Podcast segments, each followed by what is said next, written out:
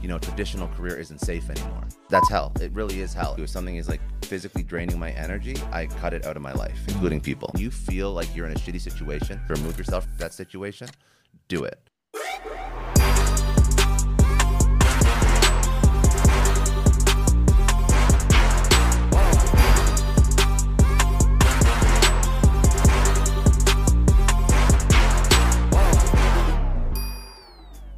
All right, welcome to the Digital Social Hour. I'm your host Sean Kelly, and I'm joined with my guest today, Scott Clary. How we doing? What's going on, man? Welcome to Miami.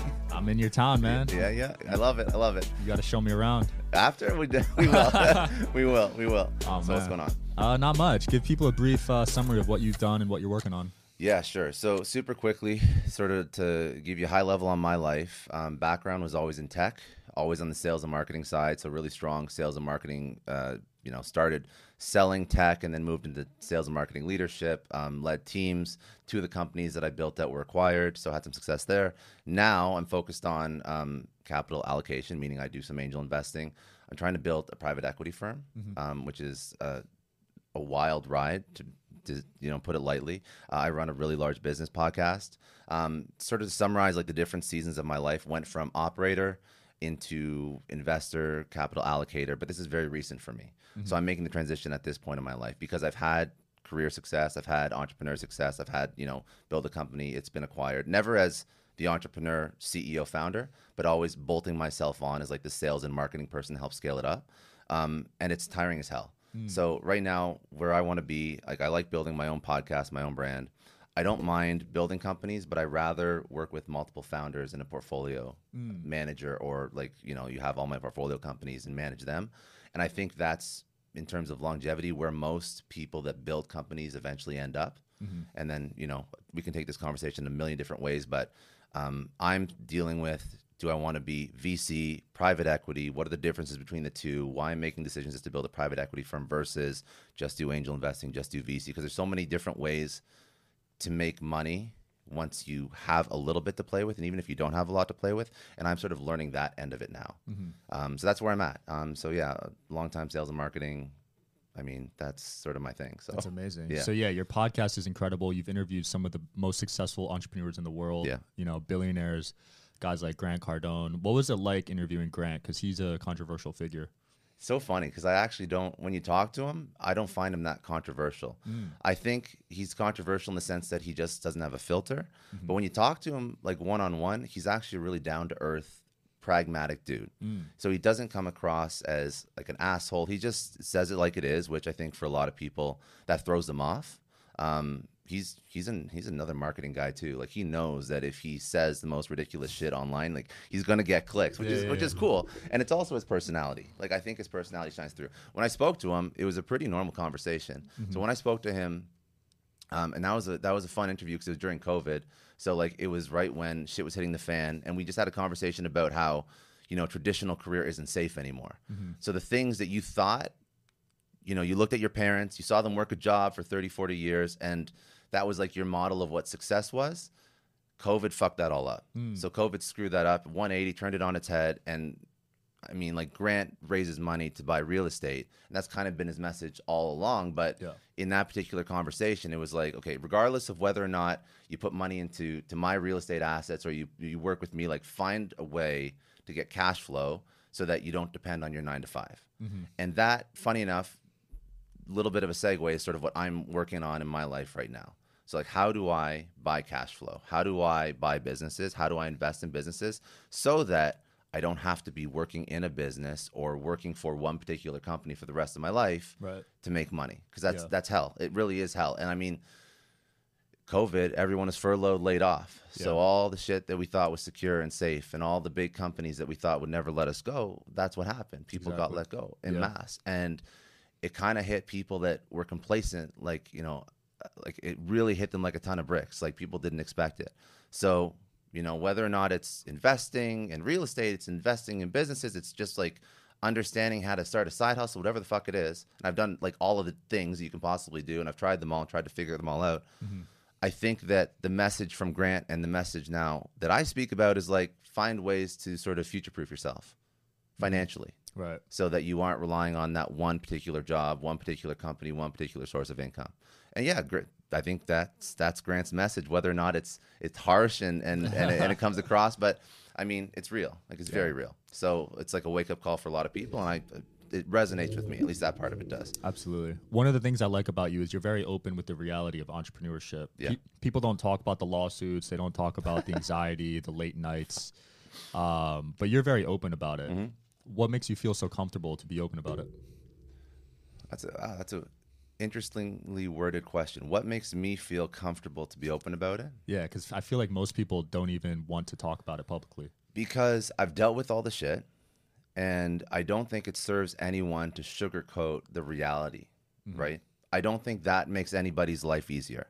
So if you are a good human being and you've experienced something in your life and you've learned from it, why would you not want somebody else that was you 10 years ago to not go through all the bullshit that you went through? Mm. Like, I don't see how that's a good way to operate through life. I don't believe in gating knowledge. I mean, this is sort of like my, my thesis on life. I started a podcast interviewing people, didn't monetize it. Uh, well, I monetized ads later on, but I didn't gate anything, didn't drop a course. I was podcasting while I was still working as CRO for a company. Mm.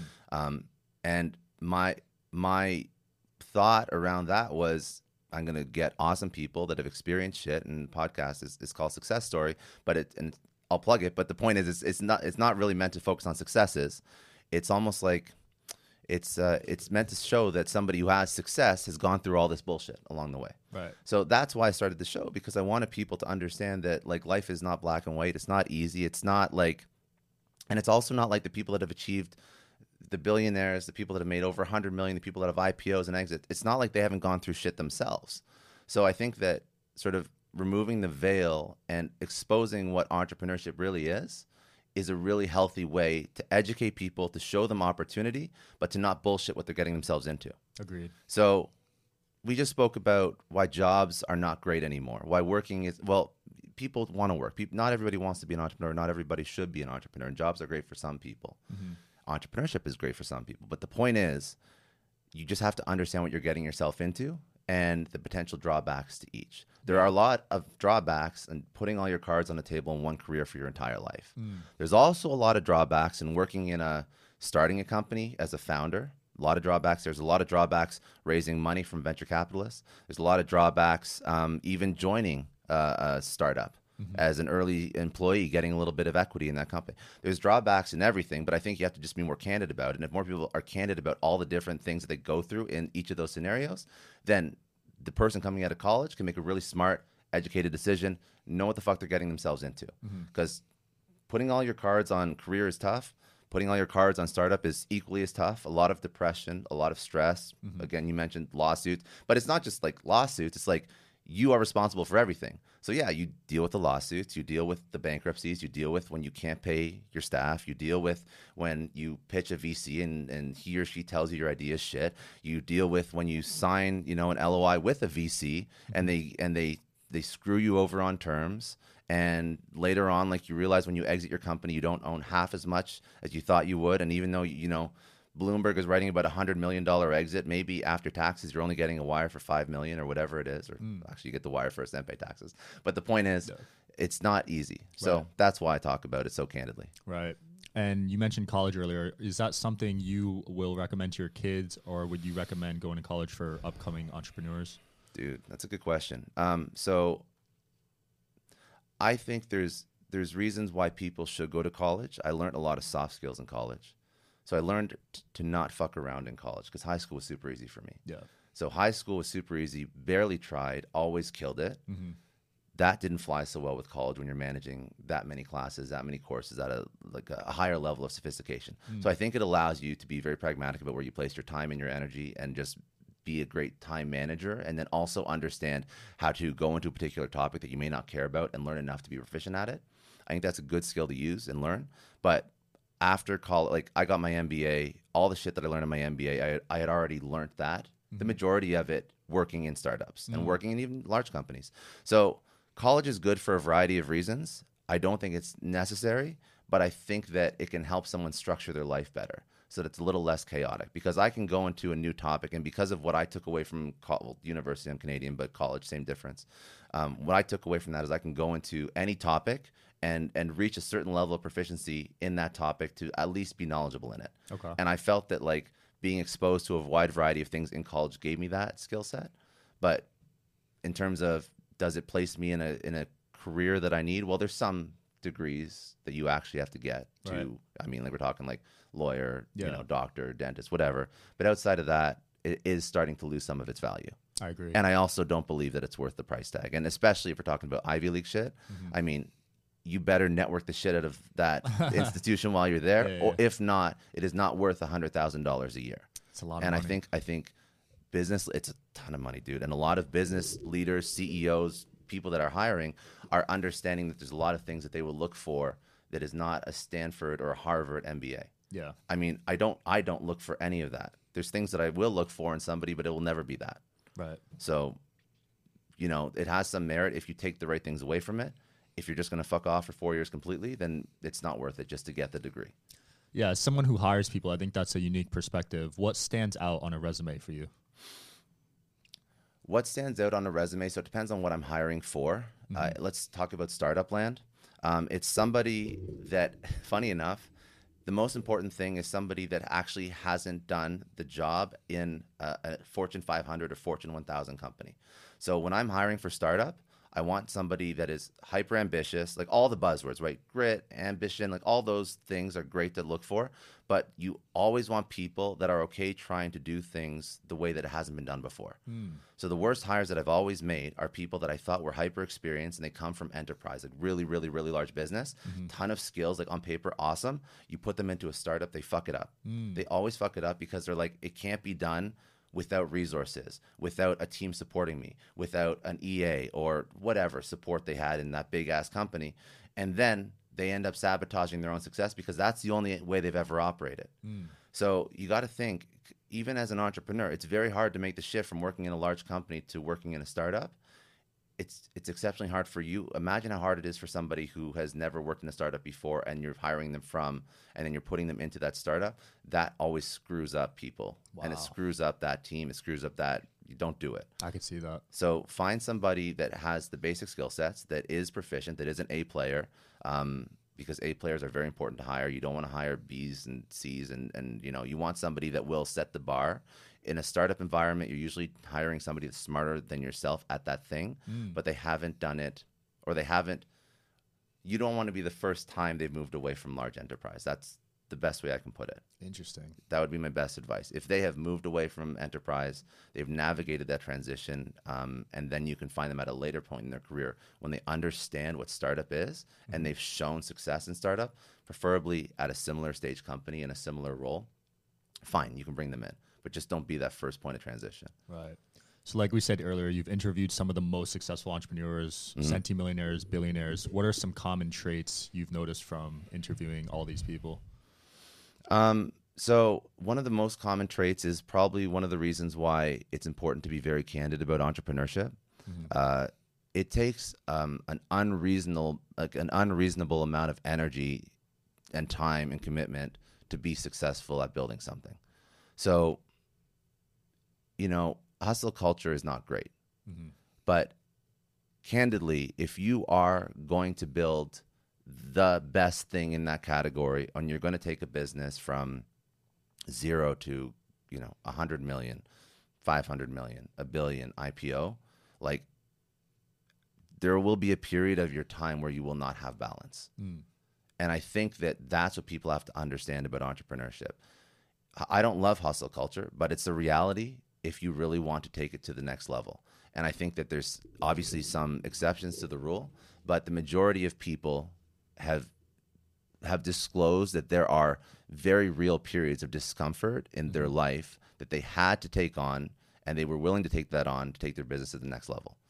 And i think that that's the reality that people have to understand. It impacts your life it impacts your relationships it impacts your your mental health your well-being. Uh, it could impact your money if you if you aren't finding product market fit if you aren't scaling quick enough. Right. it can be very stressful.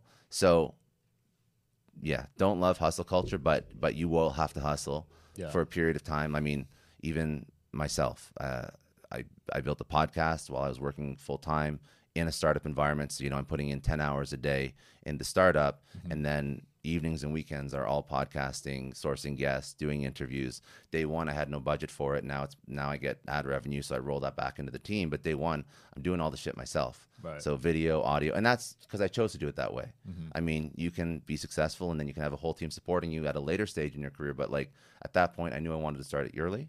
I wanted to I wanted to get it off the ground, and I knew it was going to take hours and energy and effort to do. But I'm also a firm believer that if you do anything for 10 years, you will see success at that thing. And the day one version of that thing may not be the day year 10 version of that thing, but if you iterate over 10 years, you will build success in that thing and there will be some measure of success. So I stand by that completely. Mm-hmm. And I'm like, okay, if I bust my ass for five to 10 years of my life doing this one thing that I know will pay off, I have no problem with that. That's a very small portion of my life for something that honestly is, is an asset that I'll use till mm. the day I die. So that's sort of the reality of entrepreneurship and the reality of a lot of people that have built things. And you'll also see, you'll notice when people build things, um, they'll build it, they'll exit it, and there's a kind of person that's an entrepreneur. And once they exit it, most people are not comfortable. Most people are not just comfortable just like sitting on your ass. Right. So again, I interview a lot of people. I'll give you two very good examples. Um, one of my good friends, Joseph Martin, he sold his company Bossy Charm for 520 million. I think about three years ago now. Took some time. Last, I think three days ago actually, and, and we won't put dates, so we'll keep it evergreen. But three days ago, um, we're sitting at a coffee shop. He's like, Scott, I need to figure out what to build next. The guy never really has to work ever again, but it's like it's a mindset. So when you build something once and then you sell that thing and you have nothing going on really in your life compared to previously to that exit, um, you do have to go into something, and a lot of people feel that drive and that need. I'll give you another example. So Matt Higgins, um, he's a founder of RSE Ventures. He was a guest shark on Shark Tank. Uh, so obviously, super successful guy. Put in his time, built a massive private equity firm, investment firm. Um, he's like good friends with Gary Vee. He's he just launched a book. He just wrote a book Yeah. You're talking about the process of writing books. I'm thinking about doing this too. And he was like, listen, Scott, I like went full entrepreneur mode. So I wanted this book to be successful. So I was like sleeping four hours a night for like a month or two, writing, promoting, getting on podcasts, traveling, doing in person, doing as much PR as I could, going on Fox and MSNBC and C- CNBC, whatever. He's like, but that is my version of how to take something to market. Mm. So there's going to be a period of my life that's going to be super uncomfortable, but I know that when I get over that hump, it's going to be good. But I have to like be okay with that of you know those four hour you know s- sleepless nights Yeah. and just putting a ton of work. And he said like even now, it was strange to me because um, he built his company successful, but now this book was like a passion project for him. And he said it- it was it took a toll on my health, even though I've done this a thousand times. I have all these portfolio companies. I work with founders all the time. Even doing it again at this stage in my life, I thought I, it would be no problem. Mm-hmm. It still takes a toll on your health.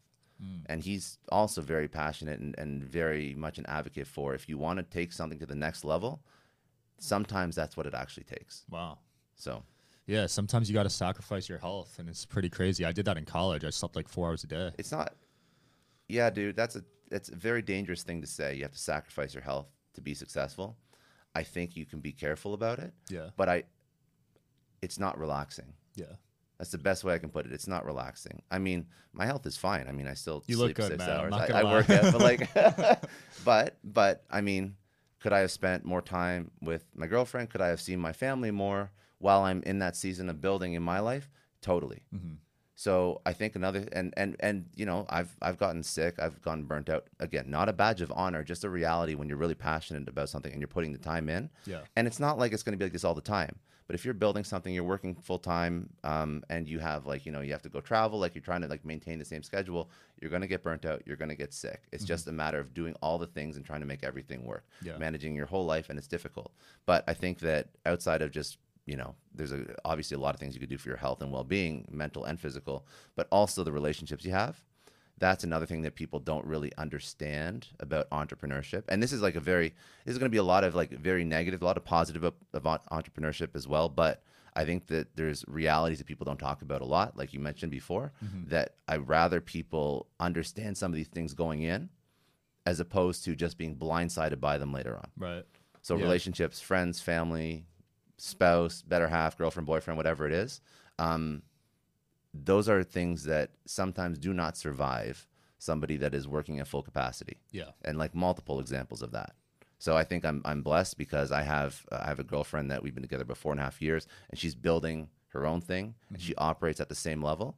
But like many examples, people that I've interviewed on my show, and I won't name names because this is a very personal thing, but a lot of people that have divorced, broken up with um, after 10, 11, 20, 30 years because it just drift away. Time and focus was not on that other person. Um, and unfortunately, that hurts a lot of relationships, especially if the two people don't understand what they're getting into when they start building something. Right. So, say I'm dating a girl and we're both working nine to five jobs, just got out of college, and I'm like, I want to start a business. And she's like, Yeah, sure, go for it. I don't know what I'm getting myself into.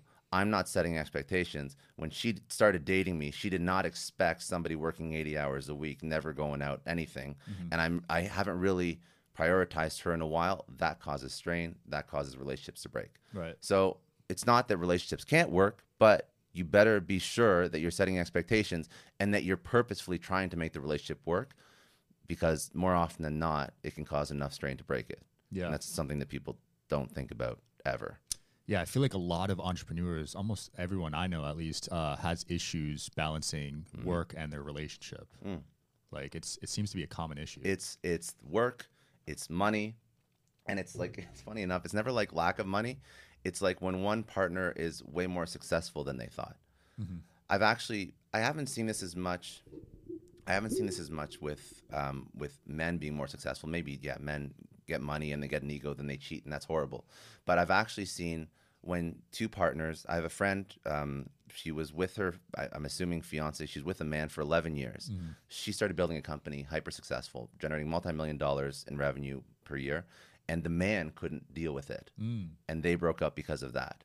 So the man couldn't deal with the woman being the breadwinner in the house, which is that's that's a wild thought to me. But I mean, there's a variety of things that basically impact the the power balance of a relationship mm-hmm. that people going into that day one they did not expect. right. So there was a shift in the energy in the relationship that caused some sort of friction. Mm. And when you when you take on entrepreneurship, there is such a massive shift. Whether or not it was that very weird but specific example, or it's you're working too much, there's a shift in the energy between the two people that I think a lot of people just don't think about going into it, which will basically, if people don't level themselves up and and be okay with the the new version of that relationship, Mm-hmm. then of course they're not going to be comfortable with it. Like Yeah. if you if you dated somebody and they were this kind of person, and then ten years later they're a very different person, that stresses you out. And entrepreneurship is forcing you to evol- evolve Very quickly. always. Yeah. It is the it is like there is never a situation where you go in to build a business, even if it's not successful,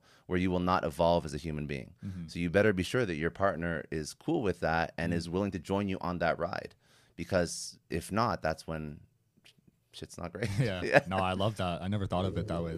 That's really impactful. Uh, earlier, you mentioned burnout, and Mm-hmm. there's all these new studies on how stress is really harmful and can potentially take years off your life. How do you deal with your stress, and what advice would you give to people that are feeling stress? Um, so for me, a lot of it, uh, yeah. So I work on things that I do enjoy doing. So I'm very quick to if something is like physically draining my energy, I cut it out of my life, including people. I really don't have energy or time for that, and I feel like people keep and and you know this when you go into a room, you talk to somebody. It's just a negative vibe. Yeah, yeah. You know these people, and I think a lot of people keep those individuals around too long. A- mm. And it's not just individuals; it could also be it could also be you're working for a job too long while you're trying to build something and like maybe that thing that you're building is successful but you're still working for a boss you hate because you're scared but like that nine to five actually makes you depressed hmm. and you feel like you walk into that office and you feel the energy drain like when eh, when you feel like you're in a shitty situation and hopefully you have the ability to remove yourself from that, like that situation do it hmm. as soon as possible like rip the band-aid off. Everybody knows when they're around people or doing things that don't give them energy kill that shit because that compounds your Right. burnout exponentially. Um, other things that can easily lead to burnout is multitasking. So I'm, you know, I'm, I'm speaking about working a nine to five while starting a side hustle. People are like, well, isn't that multitasking? Yes, but no. Meaning that if I'm working my nine to five or if I'm working on my side hustle, I'm not bullshitting with other stuff while I'm doing that very specific task. So burnout is a real thing. Um, people that multitask think they're good at it. They're not. There's studies done on what's called attention residue, which means that every time you switch tasks, you get slightly less efficient, and you and you really build up residue in your brain that allows you to or doesn't allow you to operate as efficiently as if you're just hyper focused on one task. Hmm. And there's actually studies, and I'm not pretending to be a doctor, but there are studies that are done on attention residue. So to avoid burnout, focus, hyper focus on the thing that you're doing in the moment and only that.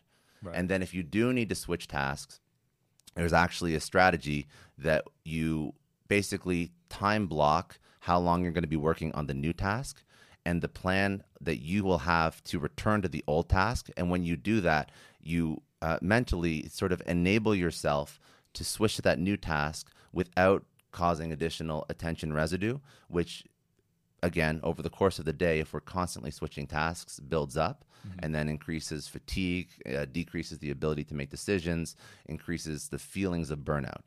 So hyper focusing is one way in a, like a very um a very tactical way to reduce burnout as well um again everything in your life that isn't in line with what you're doing can increase your burnout. So if you have a partner that isn't supportive, if you have parents that aren't supportive, if you, um, I'm trying to think. You're saying to cut your parents off? No, I'm not saying to cut your parents off, but I am saying that if they are not supportive of you, then you do have to limit. If you're talking to them every day Yeah. and you're calling them every day, and every day they're giving you shit, that's not conducive to building something. Hmm. So fine, talk to them once a week or talk to them once every two weeks. But the point is, if they are draining your energy, you have to be cognizant of that. Right. So, okay, are you going to kill the relationship with your parents? No, obviously not. But you also can't let them sabotage your every single day, Right.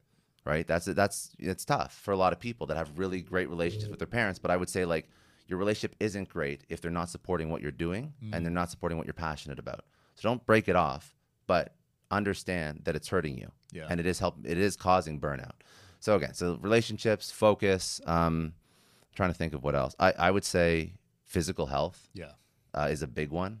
So if you aren't in great physical shape, and you don't have to be like a you know you know five percent body fat, but if you aren't going to the gym, if you aren't working out, if you aren't eating right, if you aren't understanding what foods um, sort of optimize your energy levels so that you can perform at like peak performance all the time. Like I have a very specific diet that I use that's worked for me that I've sort of tried to perfect over you know my entire life.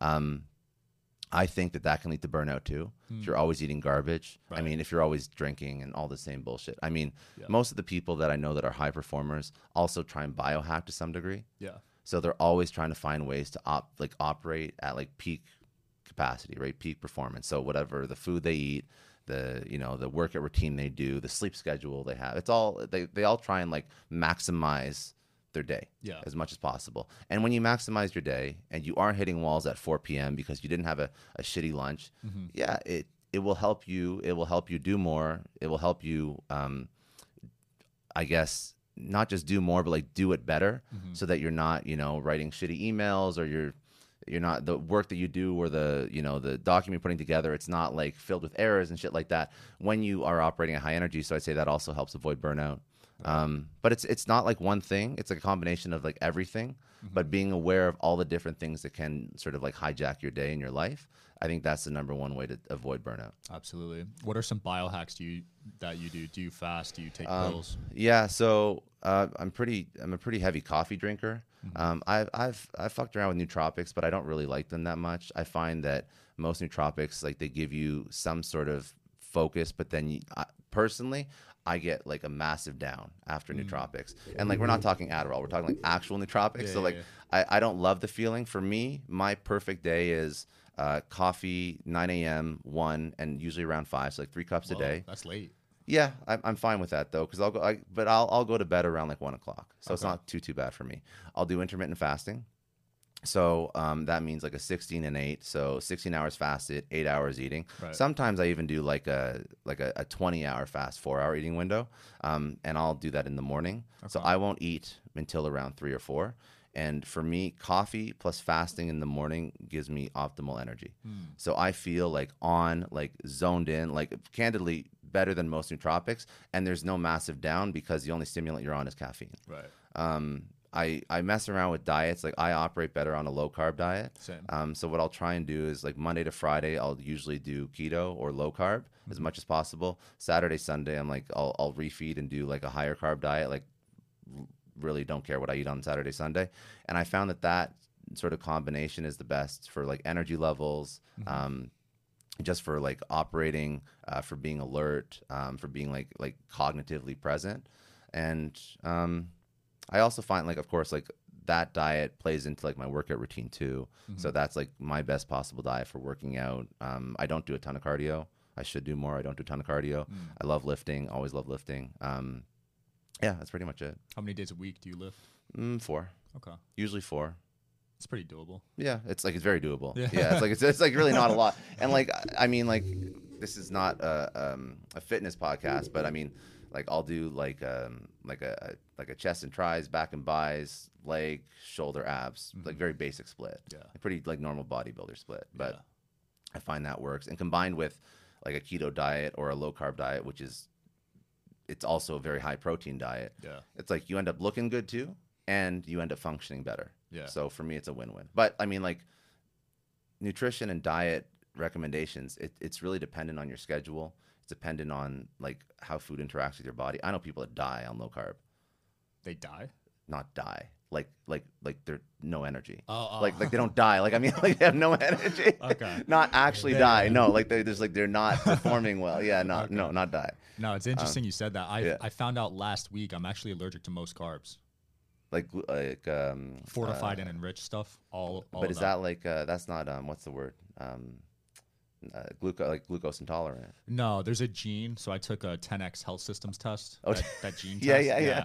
Um, and I found out America for some reason um they do a lot of fortified and enriched grains. yeah, the food here is garbage Yeah, so I'm food here is allergic to all of absolutely garbage i Yeah. mean like most of my diet like you're talking about keto and low carb it's mostly meat Yeah. like it is mostly meat throughout the week i eat very few grains What But- type of meat? Like organic, grass fed? um i mean any type of meat is better than eating shit that you'd get from a restaurant but yeah, organic grass fed um sometimes kosher as well it's, it's Okay. pretty well taken care of um chicken beef nothing too crazy Yeah. find different ways to make it not monotonous but like yeah But yeah um Would you ever do the carnivore diet?